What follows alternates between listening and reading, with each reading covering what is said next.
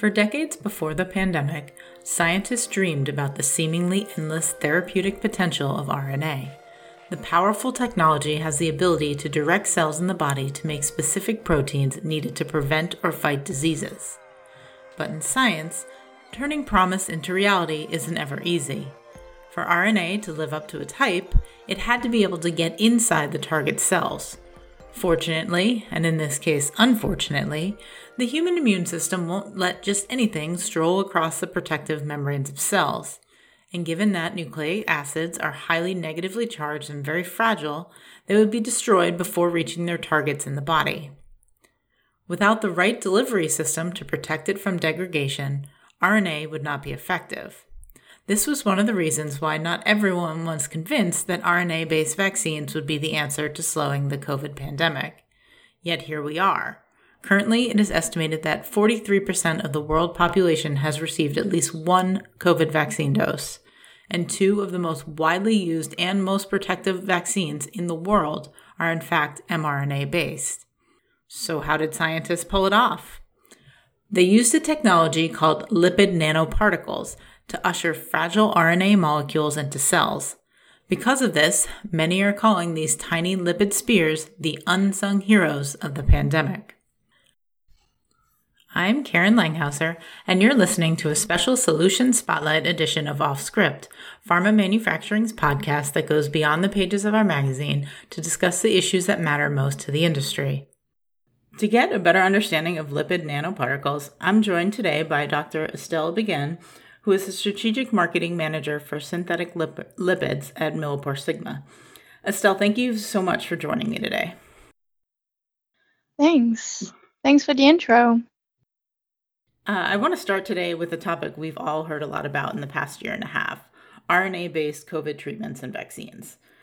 While they've proven extremely effective in the fight against COVID, RNA based therapeutics are not without challenges, especially in terms of formulation and delivery. Can you walk us through the importance of drug delivery for RNA? Yes, definitely. So, uh, really, RNA based therapeutics and vaccines have definitely been in the spotlight recently with the development of COVID 19 vaccines during this pandemic. But actually, if you look at uh, the first lipid based uh, gene therapy uh, that was encapsulating siRNA. This was approved in 2018. And so, really, the field has been gearing up now for years to harness really the powerful nature of uh, nucleic acid to treat and prevent diseases. Now, if we kind of look at the different cases. In the case of DNA therapies, for example, a gene of interest can be delivered, which can then be used to purposely cause a sustained expression of a desired protein. Then if we look at RNA systems, these have different scenarios. So for example, we have large messenger RNA, so for example, mRNA, that can be used to only cause a transient expression of certain proteins. And this is applicable, for example, in the case of uh, protein replacement therapy or COVID 19 vaccines. And then once this mRNA is degraded and the protein expression then stops. And uh, the mRNA does not then integrate into the genome. And this really kind of provides tighter control over when the treatment starts and stops. So it's a little bit of a safety aspect to that. Then, if we look at uh, short RNA strands, so for example, small interferon RNA or sm- uh, short activating RNA, these can be used to silence or activate the expression of certain genes, and this is particularly relevant in the diseases that caused that are caused for, by the overproduction and the or the insufficient production of a specific protein. Uh, so that's interesting as well. And overall, nucleic acids are extremely versatile in the way they they can be used really to modulate gene expression or protein production. But these are fragile systems. Uh, and so if they were to be administered as is, they would degrade uh, and be cleared out prior to reaching really the cells where they need to get to in order to take action. And so this is when uh, lipid-based formulations are then crucial to really promote their stability, but also enable their efficient delivery into the cells. Yeah, so to expand on that, what makes these uh, lipid based delivery um, an attractive system for RNA therapeutics? Yeah, so to, to continue, I guess, on this topic, so RNA being highly negatively charged and very fragile system, as I've mentioned. Uh, they need to be protected to ensure that they can reach the target cells and be released into the cytoplasm of the cells in their active form. While there are other delivery systems that are also studied for this purpose, for example, viral vectors or uh, polymer based systems, lipid nanoparticles really stood out as a promising option. And really, LNPs, so lipid nanoparticles, demonstrated an efficient stabilization of RNA and uh, delivery into the cytoplasm of the cells. Uh, but they also provided kind of this flexibility in the formulation and the manufacturing of the final drug product. For example, they can be uh, customized to have specific encapsulation, release, or targeting properties. Additionally, some of these lipids have immunostimulant properties and can therefore act as adjuvants to also promote the efficacy of the drug product. So, the performance of RNA based drugs is dependent on a few factors, one of which is the composition of the drug delivery vehicle. Why does this matter so much? So the composition of LNPs has a significant impact on the overall performance of the RNA-based drug product because the formulation affects the encapsulation uh, efficiency of the RNA, its biodistribution, and how well it is released into the cell. For instance, the formulation would need to be optimized if a new RNA be encapsulated. Additionally, since the RNA is encapsulated within lipids, these lipids are then in direct interaction with the biological environment from the onset of administration, and therefore, this is why their composition also dictates to which specific tissues or cells the RNA is going to be delivered. Um, it's my understanding that when lipid nanoparticles are used as a delivery vehicle, they're usually composed of four different li- lipids. Can you talk about the important roles of each of these lipids? Yeah, certainly. So, uh, for LNPs, for example, most formulation will include uh, four different types of, of lipids. So I'll just go one by one, really. So you have kind of ones that we will label as neutral lipids. That's, for example, synthetic cholesterol that would be used in the formulation. And this is a component that would be used to improve the structural stability of the particle by providing rigidity. And so the, the little cholesterol compound would then go in between the tails of the lipids and provide that rigidity to the particle. The second would then be uh, cationic lipids, uh, and cationic lipids are crucial really for the formulation of LNPs uh, when they're encapsulating uh, nucleic acid because the cationic lipids uh, through electrostatic interaction can enable the encapsulation of the, for example, mRNA. And so this is this is a crucial part of the formulation to enable that efficient encapsulation. Then we also have pegylated lipids, and those are generally used for enabling the stability of the particle, preventing aggregation, preventing clearance. Uh, and so they, they are also a component as part of the formulation.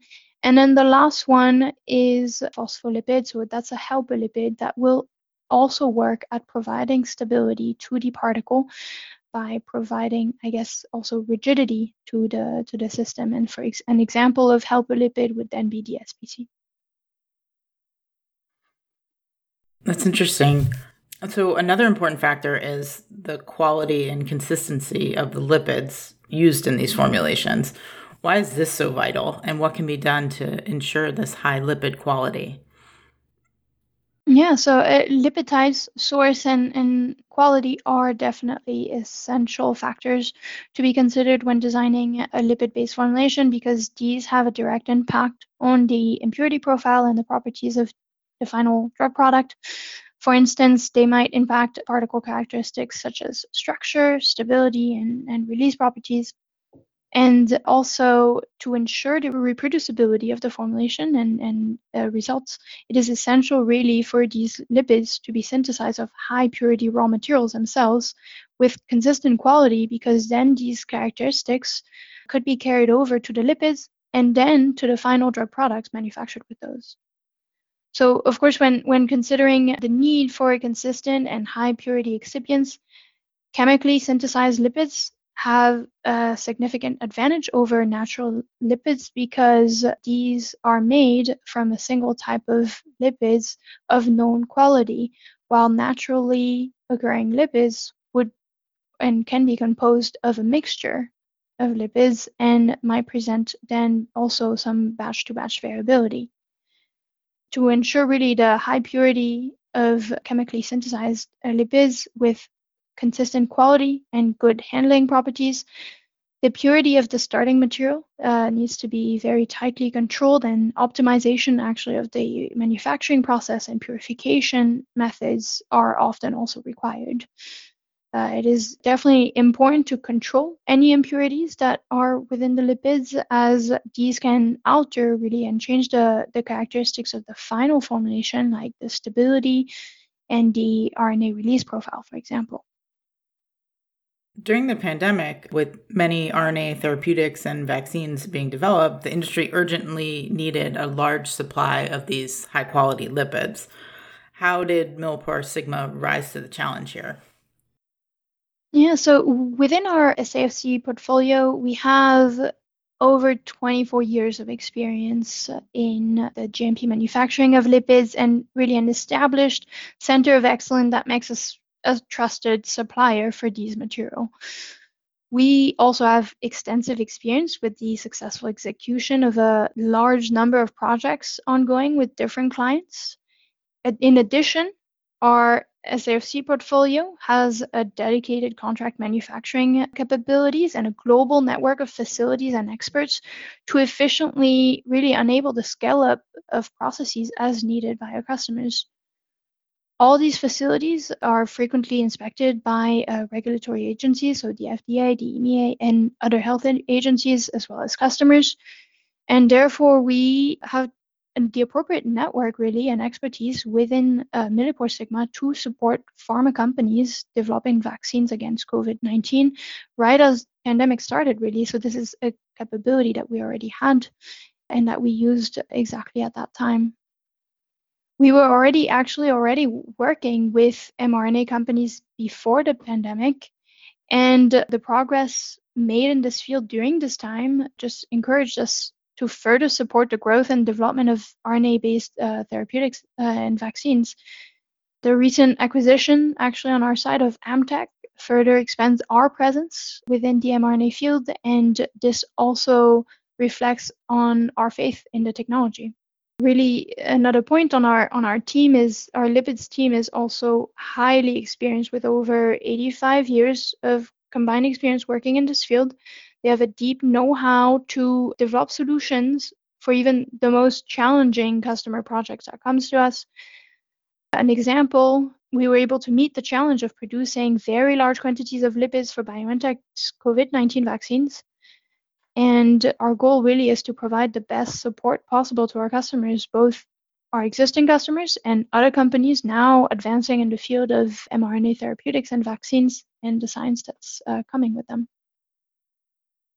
Excellent. So, yeah, it sounds like Millipore Sigma played a very important role here.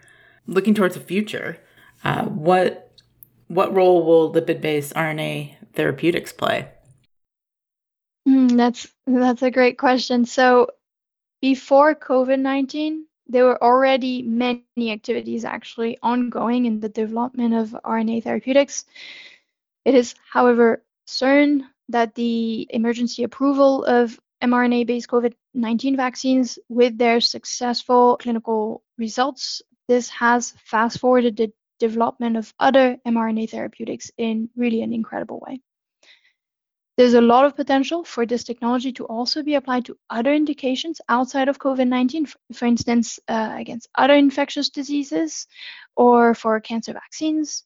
And we have seen ourselves a rapid increase in the number of preclinical investigation and clinical trials using RNA and DNA to support. As more clinical successes are reported and published using this technology, and as we prove that medicine can be designed to act at the genetic level, there is going to be a paradigm shift in the way diseases are addressed. And so lipid based RNA therapeutics definitely have a very exciting future ahead. It certainly sounds very promising. Thank you so much, uh, Stell, for joining us today. We appreciate your input. Thank you for having me. Thank you. You've been listening to a special Solution Spotlight episode of Off Script. Thanks so much for joining us. Stay safe and stay informed.